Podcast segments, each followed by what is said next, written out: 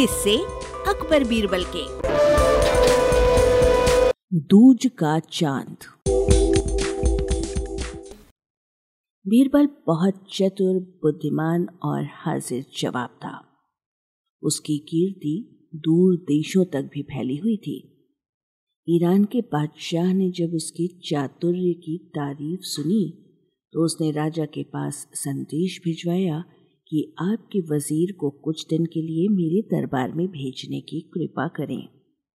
राजा ने बहुत कीमती वस्त्र, आभूषणों की भेंट के साथ बीरबल को ईरान के लिए रवाना किया।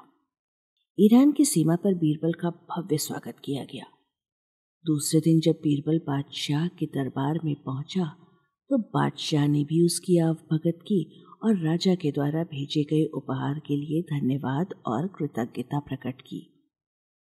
बीरबल ने ईरान के बादशाह को राजनीति के कई रस रहस्य समझाए। बादशाह उसकी हर राय से सहमत हुए। विदाई की बेला में बादशाह ने अपने सभी दरबारियों के बीच हिंदुस्तानी वज़ीर से एक सवाल किया कि आपके राजा और मेरे बीच आप कैसे तुलना करते हैं? वज़ीर ने कहा हमारा राजा दूज के चाँद की तरह है और आप पूनम के पूर्ण चंद्रमा से सुंदर सुशील हैं। बीरबल के साथ आए राजा के दरबारियों को मौका मिल गया।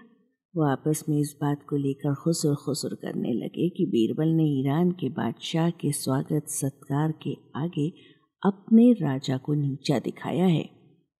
ईरान के बादशाह को तो पूनम का चाँद बताया और अपने राजा को दूज का चाँद दूसरे दरबारी ने हाँ में हाँ मिलाते हुए कहा हाँ तुम ठीक कहते हो। पूनम का चाँद बहुत बड़ा और चमकीला होता है, जबकि दूज का चाँद एक पतली सी रेखा की तरह होता है। वज़ीर ने अपने राजा को छोटा बताया, इसकी हमें शिकायत करनी चाहिए, तीसरे दरबारी ने कहा। जब बीरबल वापस अपने राजा के दरबार में लौटा तो राजा ने सारा हाल चाल पूछा।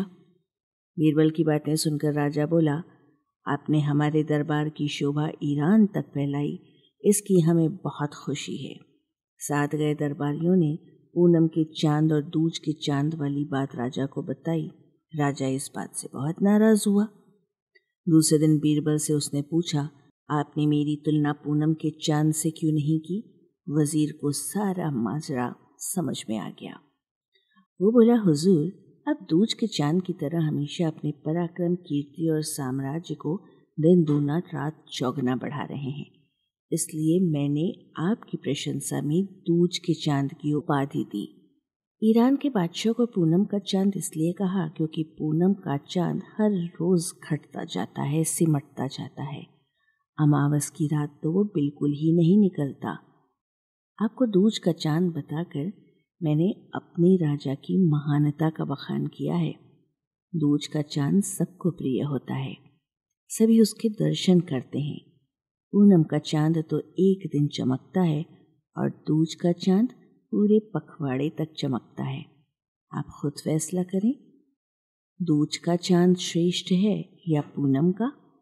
राजा ने कहा हाँ हाँ हाँ दूज का चाँद। और अपने बीरबल की बात सुनकर राजा खुश हुआ।